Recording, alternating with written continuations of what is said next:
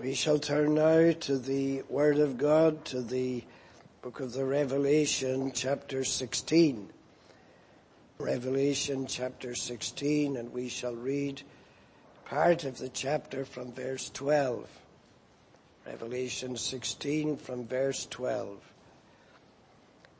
And the sixth angel poured out his vial upon the great river Euphrates and the water thereof was dried up, that the way of the kings of the east might be prepared.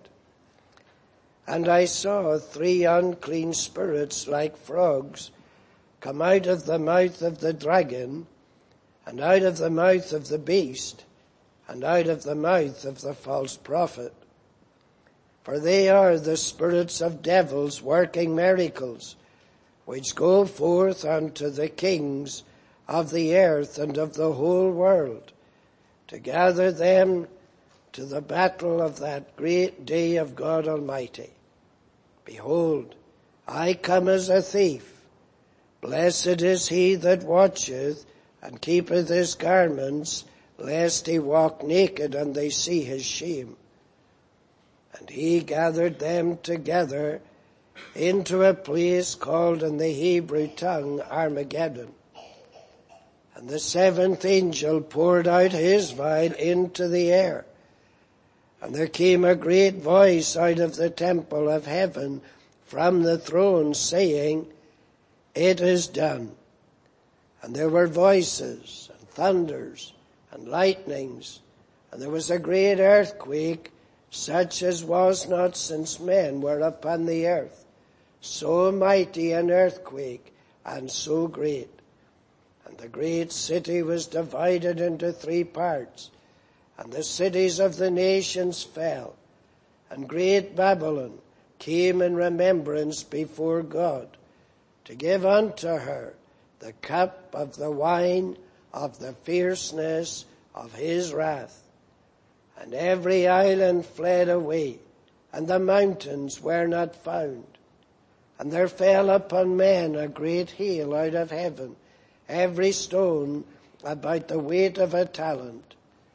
And men blasphemed God because of the plague of hail, for the plague thereof was exceeding great. And may the Lord again add his own blessing to this reading of his word.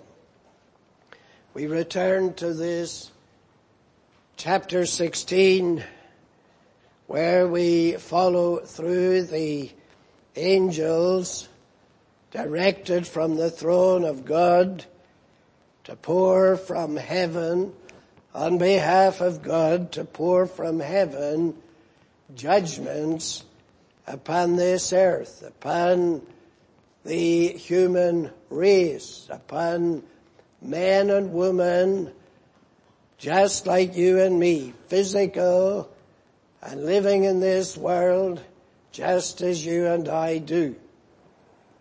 And what takes place has a tremendous effect upon them and upon society in general.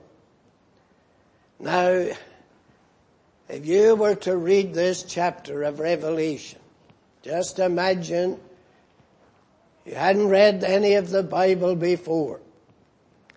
You didn't know very much about the Bible. You didn't know very much about prophecies from Daniel or Isaiah or Jeremiah. But somehow or other, this chapter and its contents fall into your hands and you begin to read it. What would you be thinking? Would you be thinking, well, this is just a feeble. This is impossible. This couldn't happen. You would understand that the content of this chapter brings before us events that are truly terrible. Events that men are going to experience and are going to be confronted with. whatever else men might say trying to fit this chapter into their particular scheme of interpretation, it is as clear as clear as crystal. This chapter is depicting the reality of divine wrath. There's no escaping from it. God is here executing his wrath as we've noted from the sounding of the trumpets. God has issued warnings. He's given men warnings of their need to repent and of how he will deal with them if they don't repent. But we discover what's in the heart of man without the regenerating grace and power of God, the more they were afflicted, the more they blasphemed. Now, returning then to this chapter 16, we've already noted the angel pouring out a vial of wrath upon the earth an angel pouring out a vial of wrath upon the sea, upon the rivers, and the fountains, and so on. When we go down to chapter 2, verse 17, we read, And the seventh angel poured out his vial into the earth. And there came a great voice out of the temple of heaven from the throne saying, it is done. You remember what the Savior declared from the cross. It is finished. It is finished. I have completed the work that the Father gave me to do. It is at an end. I have secured redemption for my people. I have made a full and sufficient atonement for their sin. There's nothing to be added to it. Man cannot make any contribution. They can add nothing to what I have done. Here from the throne of God and the Lamb comes this voice saying, it is done or it is finished. Nothing now can be added to this. I have displayed my wrath. And I have here poured out my wrath as it is pleasing to me and as men in their blasphemy and refusal to repent deserve. So here we have real wrath from God himself. Now, you and I know the world you and I live in. Even the children know.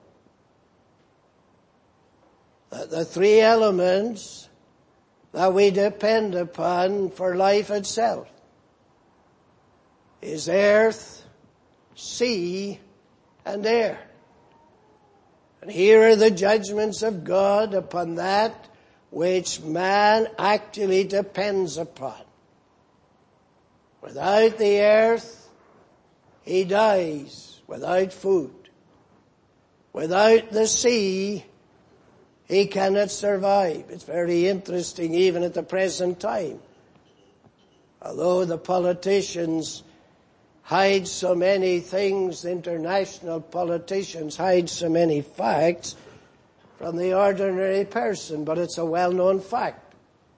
A great concern uh, that the earth in many parts is faced with a water crisis, running out of water. In fact, Israel, the land of Israel, is basically without water at all at present. All the resources have basically dried up so that they are pumping massive amounts of water from the Mediterranean Sea and removing the salt and that's their lifeline and they're becoming so good at it that they're actually exporting water. Someone made the comment, it won't be long until you'll see water made in Israel. And the world is facing a real crisis. The land is suffering great areas of what once was the bread baskets of the world. Presently, they are suffering years and years of drought. The air is polluted and everyone now is talking. A few years ago they were debating it. Now they seem to be acknowledging we are, we have a real problem with global warming. And the earth and the sea and the air are all presently affected. And as I said to one of our neighbors recently, and man with all his intelligence can't do a thing about it. He may try to solve this problem and solve that problem, but there is a God in heaven who's controlling everything, and it is all under His control to make use of, even to punish men for their sin and their blasphemy. Now, someone said to me, what do you think the uh, blood uh, mentioned when the second angel pours out his vial upon the sea, verse 3, and it became as the blood of a dead man. Now anyone in the medical profession I'm sure will know the blood of a dead man is quite different to the blood of a living man.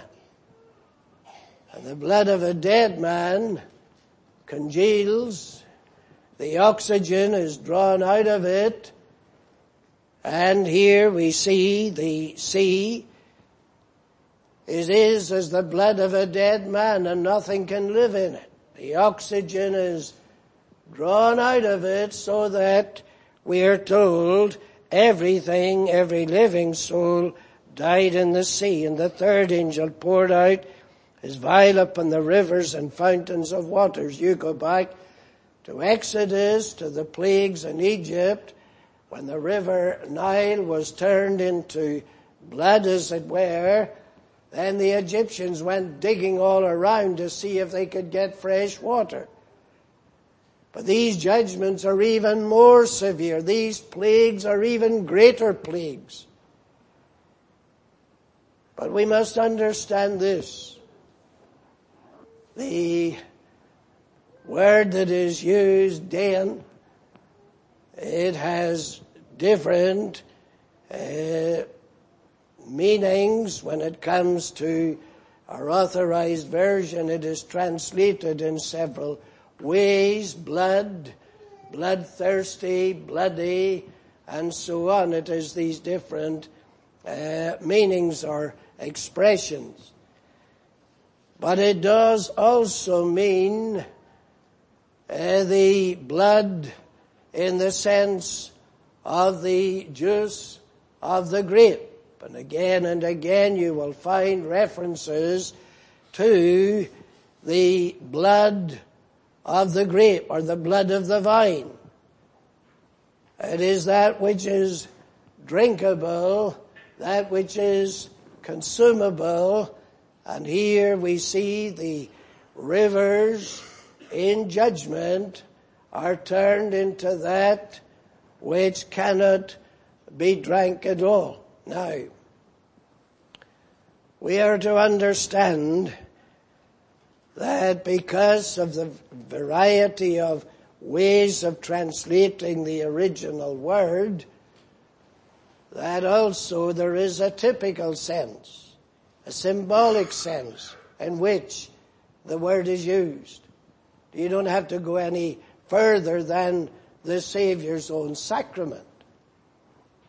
This cup is the New Testament in my blood.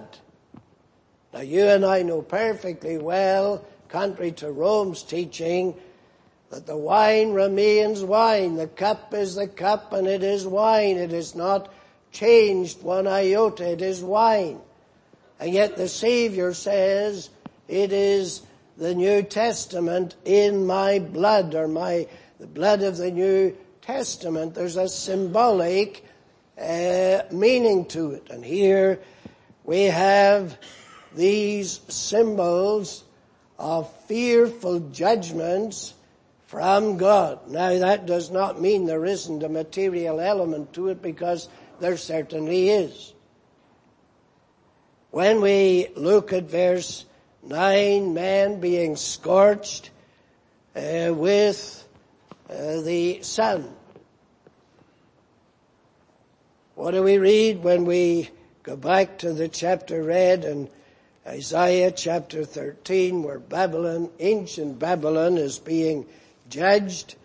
We read there, verse 13 of Isaiah 13, Therefore I will shake the heavens and the earth shall remove out of her place. Now men are foolish enough to imagine that couldn't really happen. Our little planet is secured where it is. The sun is secured where God put it. Likewise the moon and Saturn and all the other planets, they're just exactly where God put them. Well, the God who put them there can remove them out of the place just as swiftly, just by a word. I will shake the heavens and the earth shall remove out of her place in the wrath of the Lord of hosts and in the day of his fierce anger. Now whether it actually means movement of the planets or not, one thing is very, very clear.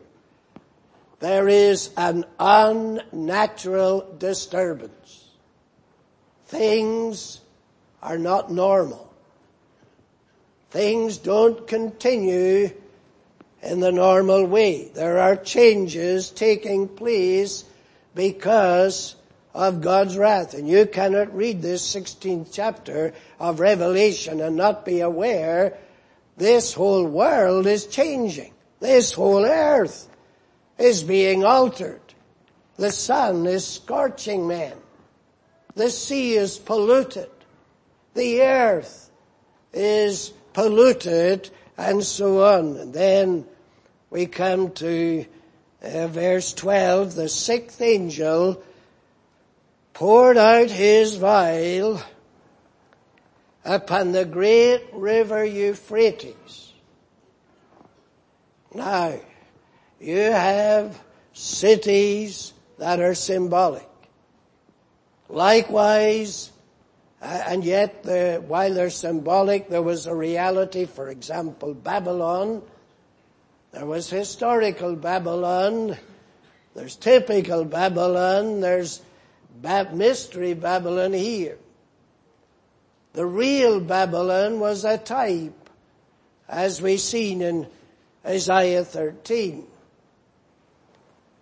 Likewise, the great river Euphrates has a symbolic as well as a real uh, meaning. The river Euphrates was known historically to be a great barrier, as it were, between north and east or west and east. It was considered to be one of the great barriers protecting uh, the Israelites or the children of Israel, the land of Israel, from the great hordes of their enemies. And even in more recent times it has been that way. But here what does God do? He says, Sir John writes, there was a vial of wrath poured upon the great river Euphrates and the water thereof was dried up. Why is it dried up? That the way of the kings of the east might be prepared. It is a preparatory work by God. Preparing the nations, preparing the kings of the east, removing this barrier as it were so that kings will come together, they will congregate together. What for? Why are they all coming together? We read that in verse uh, 14, they gather them to the battle of that great day of God Almighty. What a battle that's going to be. What a battle it presently is, but what a battle it is going to increase to be. To gather them, the river Euphrates is dried up. Now whether that's literal or not doesn't really matter at the present time.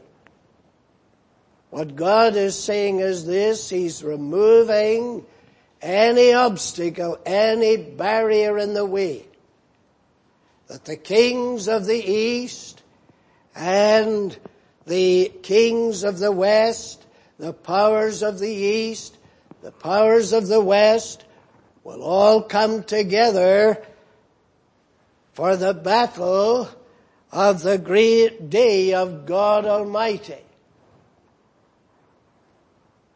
Now you'll get books written and films made all about Armageddon and the four horsemen of the apocalypse and people are prepared to, in their imaginations, imagine what the end of the world might be like. But where do the ideas come from anyway? They come straight from the Word of God. But who really does take God seriously? Who is presently taking God, who is here revealing to us His wrath, who is taking it seriously? What kings of the earth are taking it seriously? What parliamentarians, what governments are taking it seriously?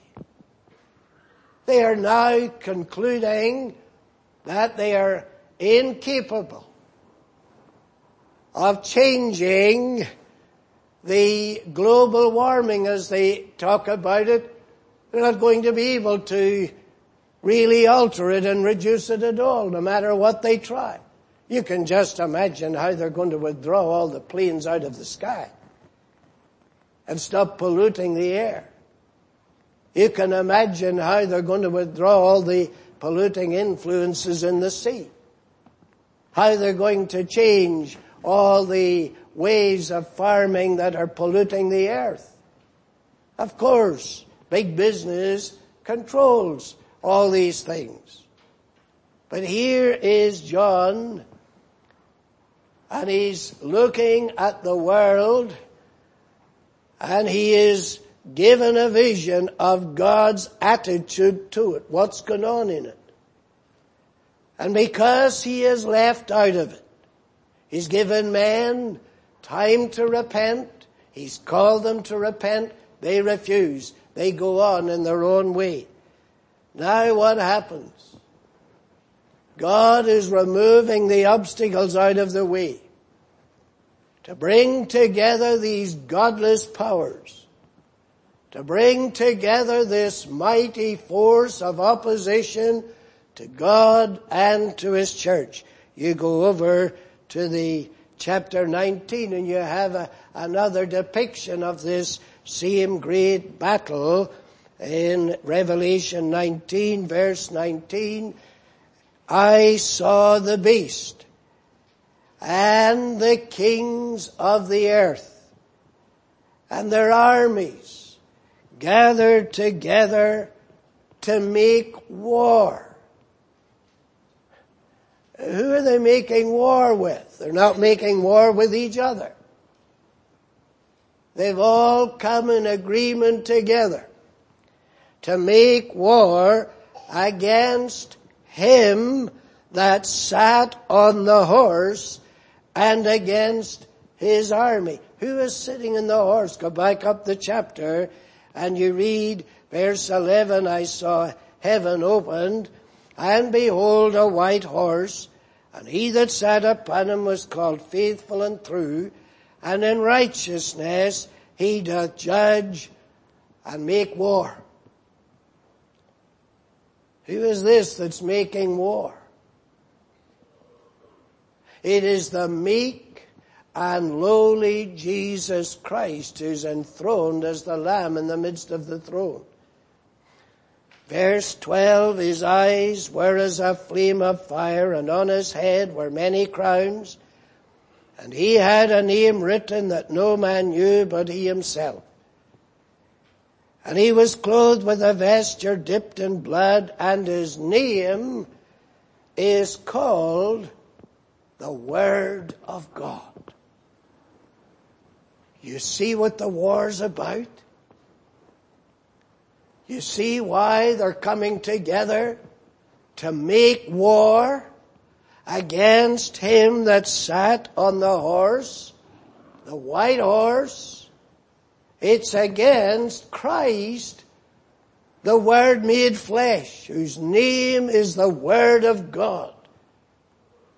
They're making war with Christ and His Word. This is a war against God's law, God's commandments, God's revelation. Now, you'll see that they're gathered, going back to chapter 16, for the battle of that great day of God. It's God's great day. When He shall be vindicated. When He shall put down His enemies. When He shall bring to an end the blasphemous, wicked, immoral conduct of men opposed to the Word of God. Now, how come that the kings of the earth all combine against Christ and against His Word. Well, look what happens. We read verse 13, I saw three unclean spirits. Three unclean spirits. Again, we've another trinity here three unclean, filthy, vile spirits like frogs. And of course the frog was one of the unclean creatures. And the list in Leviticus and so on. Three unclean spirits of devils working miracles which go forth unto the kings of the earth. Now, do you imagine you'd see them going?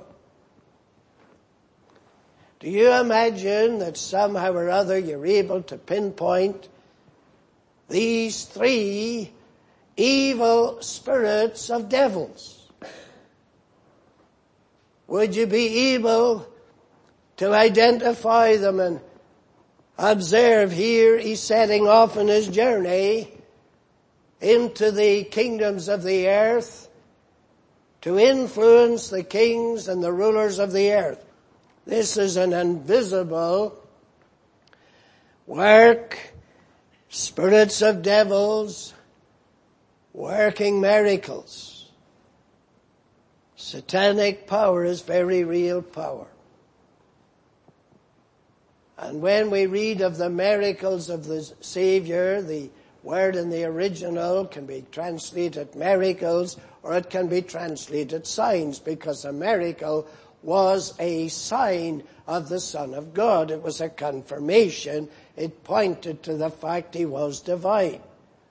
Now here are these spirits of devils giving signs, convincing signs that the kings of the earth will believe them, will receive their message because it seems that there is miraculous confirmation that what they're saying is the truth.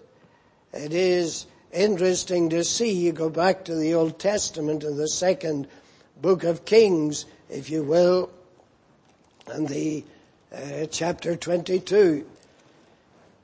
And way back in Israel's history, second Kings chapter 22 and verse 19, or first Kings I should say, not second Kings, first Kings chapter 22.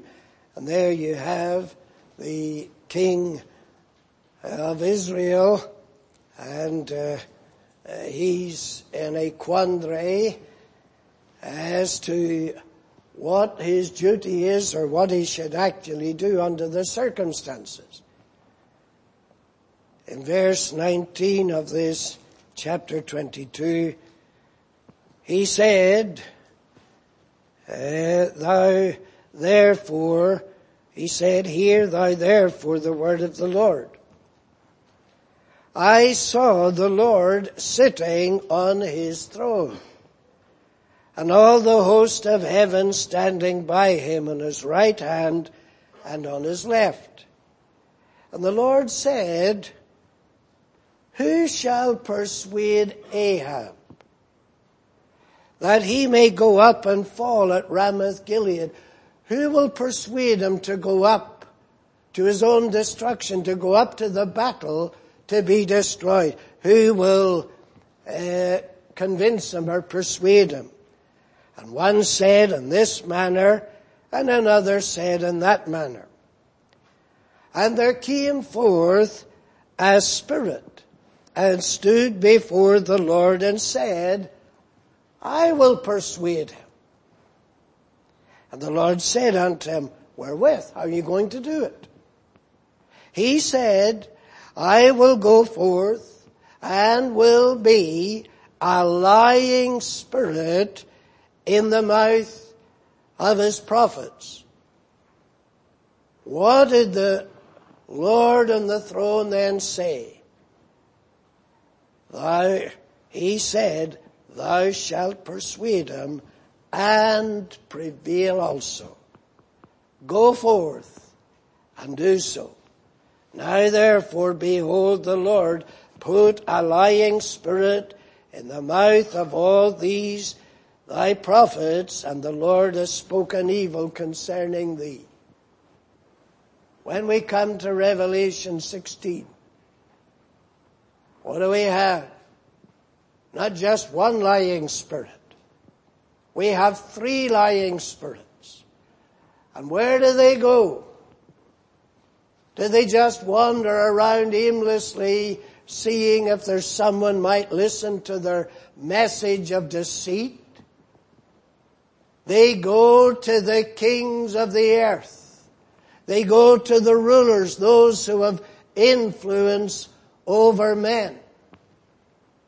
And why are they going to them? To deceive them. Now, in the book of the Revelation, you've got many references when you see John's visions. It was like unto. It was like unto this, or it was like unto that. Here in verse 14, they are, no question about it, they are the spirits of devils working miracles which go forth unto the kings of the earth and of the whole world. What an influence. They have an influence upon the whole world. They lie to the whole world. They lie to kings. They lie to princes. They lie to governments. They lie to presidents. They lie to prime ministers. They lie and they deceive. What for? Well, look at the context. to gather them to the battle the great day of God Almighty. Yes, if they reasoned rationally, wouldn't they know the last thing we want to do is engage God in a battle? But they're deceived. And they mount this attack, the great battle against God and His Word and against His truth. He gathereth them to a place called in the Hebrew tongue Armageddon or her Medan. It is the Mount of Megiddo. Now you will find if you go to the Old Testament, many battles were fought in this very place. You go to, for example, Judges chapter 5, you will see there, uh, there's a previous battle referred to in Joshua, but in Judges chapter 5, you find there the difficulties that the Israelites were having at this particular time. The forces of their enemies have combined against them. And Barak could be quite discouraged because some of the tribes of Israel didn't come to assist him. But we read, the kings came, verse 19 of Judges 5, and fought then the kings of Canaan and Taanach by the waters of Megiddo. They took no gain of money. They fought from heaven. The stars in their courses fought against Sisera. God, who throughout history has used his own powers in the wind, the rain, the storm, the snow, and so on. He has called the very heavens at times to engage on his behalf against his enemies as he did in Israel of old. God is not short of means to deal with men. And you see this in this chapter 16. You have other references to Megiddo, the great battles and the lamentations in uh, the valley of Megiddo uh, when godly Josiah was slain there. Jeremiah and all the people mourned for him when he was slain in that place. And this uh, Armageddon, people will try to work out where's Armageddon. I remember as a boy it used to be suggested it was somewhere in Russia. Then others know it, it's somewhere near Israel. Or it's just outside Jerusalem and it's this and it's that. God isn't confined to any spot on the earth today. He does not dwell in the tabernacle. He does not dwell in the Holy of Holies in the temple.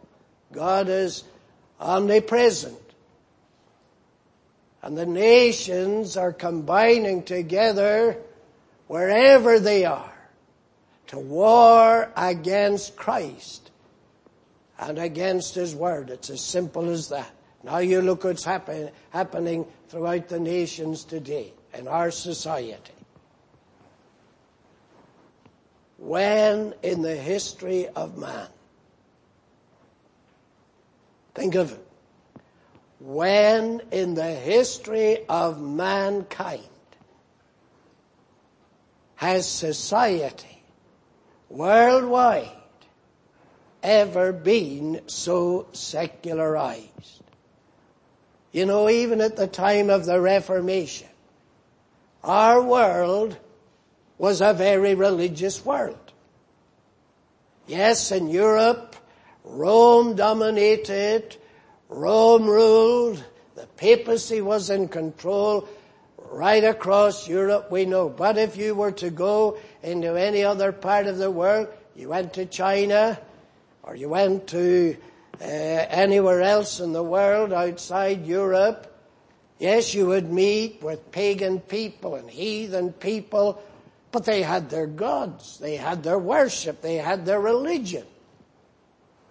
Missionaries, when they went to foreign lands with the gospel, did they meet with people who didn't have any form of worship, didn't have any form of religion at all, didn't have any objects that they ever worshipped at all. The fact is, the world has been a religious world. Men have been religious creatures. But nowadays we talk of a secular society. When I was a, a child, Ireland was referred to as the jewel in the papal crown. I was referred to that because more missionaries, more priests, more monks, more nuns poured out of Ireland than any other country in the world. Poured out of Ireland all across the globe carrying the teachings and the dogmas of Rome. But, as the scripture says, there comes the time when those who were devoted to the whore turn against her and hate her. And Ireland today is a most secular society, boasting of being secular. Northern Ireland, where I came from, Ulster, was considered, often referred to, as the last bastion of thoroughgoing Protestantism in Europe. What is it today? Turning more and more into a secular society. Look at Australia. Look at America.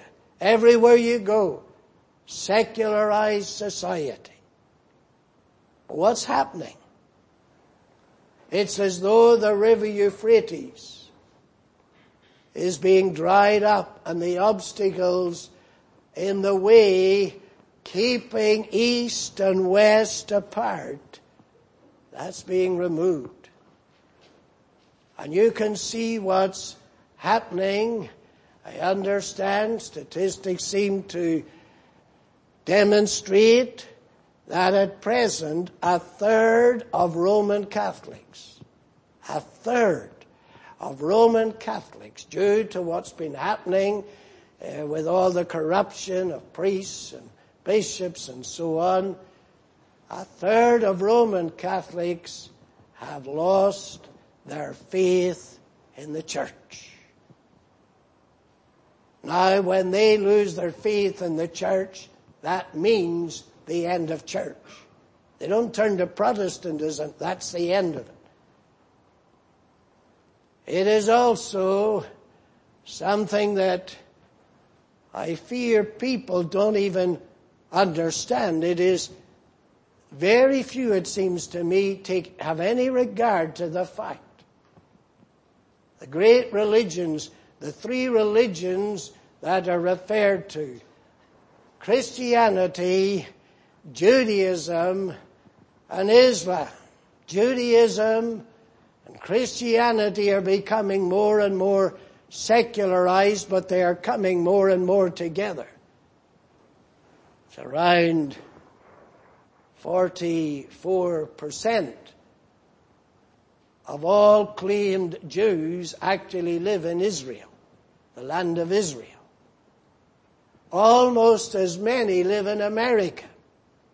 Something like 30, 39 over 39% of uh, the world's Jews, so-called, live in America. So there are very few Jews outside of America and Israel.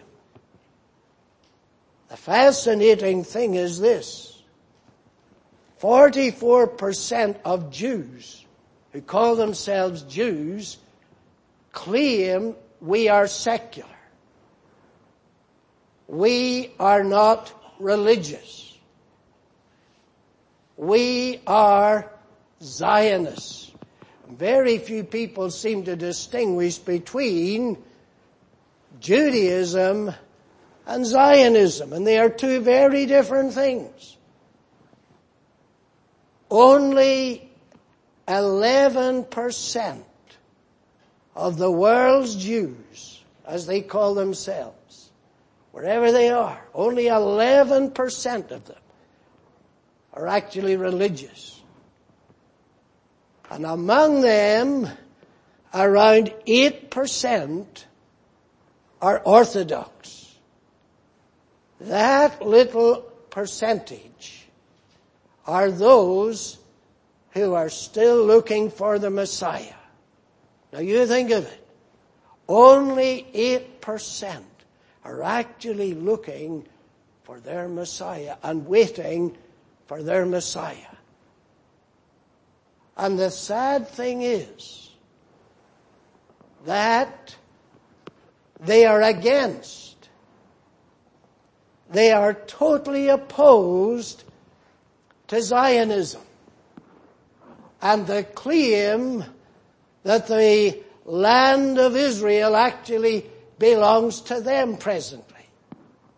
In fact, they are of the conviction that the land has been stolen from the Palestinians and that God is angered because they know the law and the teaching of the Torah.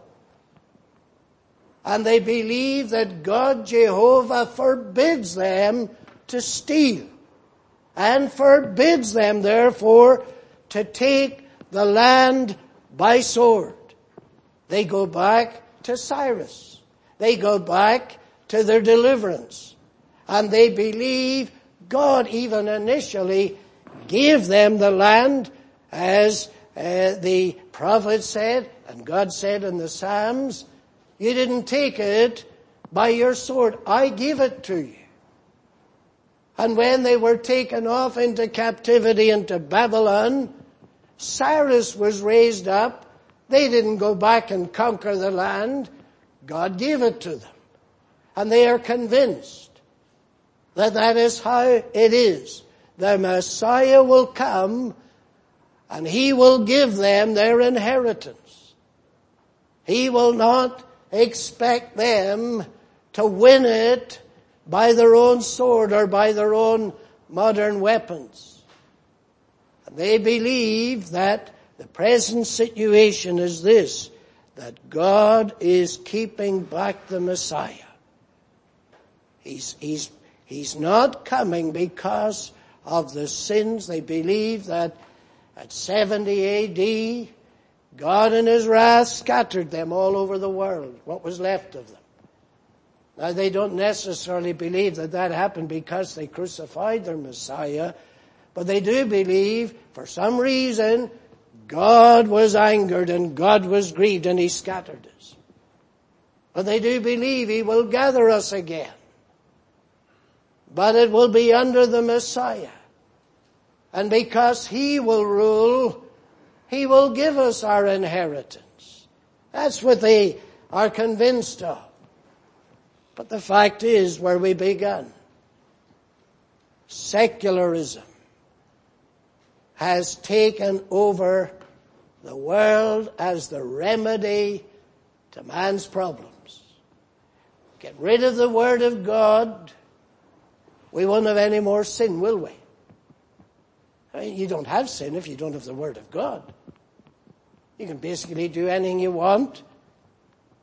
If it pleases you, do it. How can it be a sin? So, the Word of God is in the way. And so they battle against the Word of God. It's very interesting, the developments in our world, even at the present time. As I said, there's never been a generation so secularized as this generation, but even world events that are happening are causing concern. The Pope has now a seat in Jerusalem. He can go any time. He's full access to Jerusalem anytime. The Americans last year, 2017, or I should say, or last year it was, I think, they have established for the first time ever a military base in Israel. And so they will have a continual presence in Israel. And they will concentrate, the personnel will concentrate on nuclear weaponry and nuclear warfare. Now why is all this happening?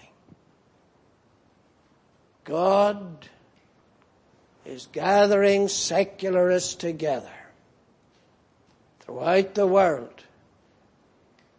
Now it will not happen overnight. That's clear. The plagues that are here referred to, the pouring out of the vials, doesn't mean they're all poured out at once, and it doesn't mean that they're poured out at different intervals. The fact is, these are judgments that affect men so terribly that they blaspheme. It's interesting to see where the first mention of blasphemy is in this very book, Revelation chapter 2. Before even we progress from out of the seven churches in Asia. It's fascinating to me the ideas, you look at history and you see how many different sects and cults have been raised up all supposedly in fulfillment of the book of the Revelation. And are hoping to establish, for example, the New Jerusalem. You go back to the 16th century, to Germany, to the city of Munster, and there you have the uh, first of the Anabaptists taking up the sword, establishing Munster, the city in, in Germany, as the new Jerusalem. Many of the pilgrims from Europe who went away to America to escape persecution, they thought that in America they would establish the new Jerusalem. Because there it is in Revelation, the new Jerusalem, so different from the old Jerusalem. But you see, the new Jerusalem comes down from God out of heaven. It is not something established by men. And here in this uh, book of the Revelation chapter 2, the church in Smyrna has a problem. Verse 9, God says, I know thy works and tribulation and poverty, but thou art rich.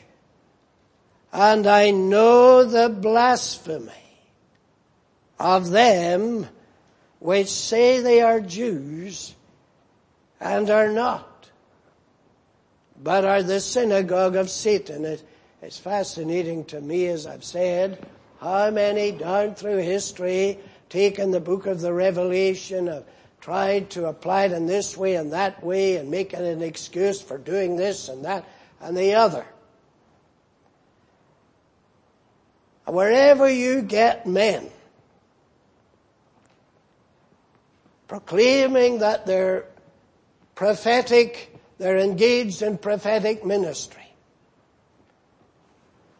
There's one place on the earth they never ever leave out. Israel. They'll all have different interpretations, but nevertheless, it's bound to be there. It has to be. You look at the book of the Revelation, and there's no mention of Israel. Jews are mentioned twice in basically the same manner. False Jews, professing to be Jews. Three times in the whole book, you have reference to the tribes of the children of Israel in a historic setting. The fact is, the book of the Revelation is about Christ and His church, universal, Jew and Gentile together. That's what the book is really all about. But you'll notice the blasphemy was already there way back in John's day. It just gets worse. The blasphemy of denying God and the blasphemy of denying God's Word. Now, notice what happens in chapter 16 again. These judgments fall. They are sent by God. These three spirits of devils are moving amongst men. And they are engaging their minds to convince them. The one thing you exercise your power for, you're in government, you rule, You've influence. What do you do with the power you possess? You war against the one who rides the white horse. You war against the Word of God. You challenge the Word of God. You undermine the Word of God. You deny the Word of God. You remove the Word of God out of Parliament. You remove the Word of God out of the schools. You remove the Word of God out of the homes. You remove it because it's denouncing sin. It's exposing immorality. And it's calling on men to repent, but they refuse. The Word of God becomes the greatest obstacle in human society. And there's a real war against it. Now, they are gathered for this intent, for the great uh, day of God Almighty. Now, when the seventh angel poured out his vial upon the air, there came a great voice out of the temple of heaven from the throne saying, it is done. It's as though this great work of God has been concluded now, and you see in the next chapter, with the downfall of Babylon. Now when John is talking about Babylon, we've mentioned this before, he cannot possibly be talking about historic Babylon. Because when we read from that chapter earlier in, in Isaiah chapter 13, God himself stated regarding ancient Babylon, the great city of Babylon, the historic great Babylon, what did God say? In verse 19, of uh, chapter 13. Perhaps we might go back a little in the chapter because you will see that from verse 6, God is calling on men to howl because of what he's going to do to Babylon. It seems if whatever happens in Babylon affects everywhere else.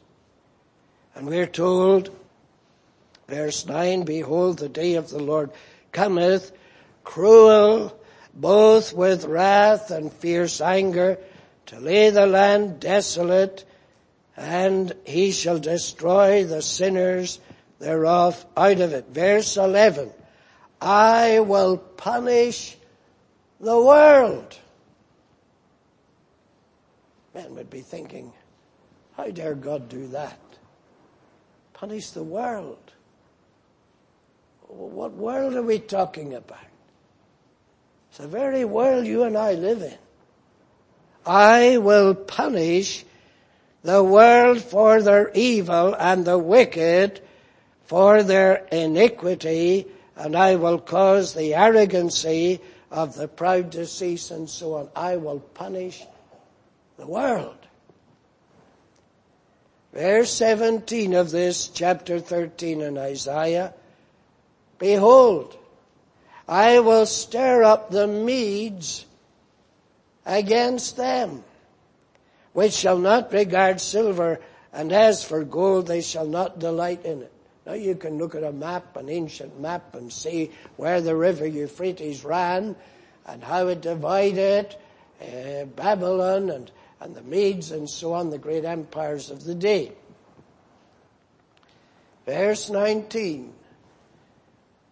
Babylon, the glory of kingdoms. Not just the glory of the city. The glory of the kingdoms. Every kingdom is recognizing mighty Babylon. Babylon rules the world at the time. The beauty of the Chaldees' excellency shall be as when God overthrew, overthrew Sodom and Gomorrah. Now we've been looking at the overthrow of Sodom and Gomorrah on Wednesday evenings. It was complete. It shall never be inhabited. It's gone. You remember Saddam Hussein some years ago. He was determined that he was going to restore and rebuild ancient Babylon. But he didn't succeed. And God says ancient Babylon is now but a type. It is but a symbol. So when we come to Revelation and the fall of Babylon appears before us, we are talking about another world influence, an influence upon the nations in opposition to Christ and His Word. Sometimes I do feel that the Church of Jesus Christ does not take God seriously. And we don't seem to expect that God is going to punish the sinners of the world. If things keep going the way they're going, what are your children and your grandchildren going to be faced with? This is a deteriorating society, deteriorating morally, and spiritually in opposition to God and His Word. Now Babylon falls. No doubt about it. God is going to triumph. He calls them together, all come together, but you're going to fall. And Babylon the Great falls, the great harlot system and the great secular system of Babylon all comes crashing down because Christ will have the victory in the end. But we shall leave it there presently. May the Lord bless His word. Let us pray. Most holy and eternal God, we rejoice that there is a throne above every other throne. There is a king above every other king. And we rejoice that thou hast declared, though heaven and earth should pass away, the word of God shall not pass away. And however much men may hate it and oppose it and war against it, we rejoice that he who rides upon the white horse will triumph for this people in the end.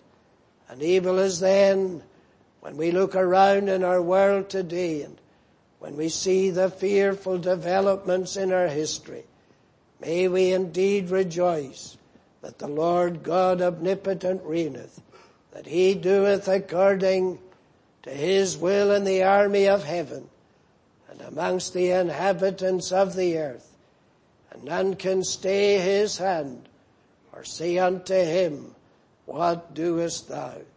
Bless thy word to us, pardon us, accept for the Redeemer's sake. Amen.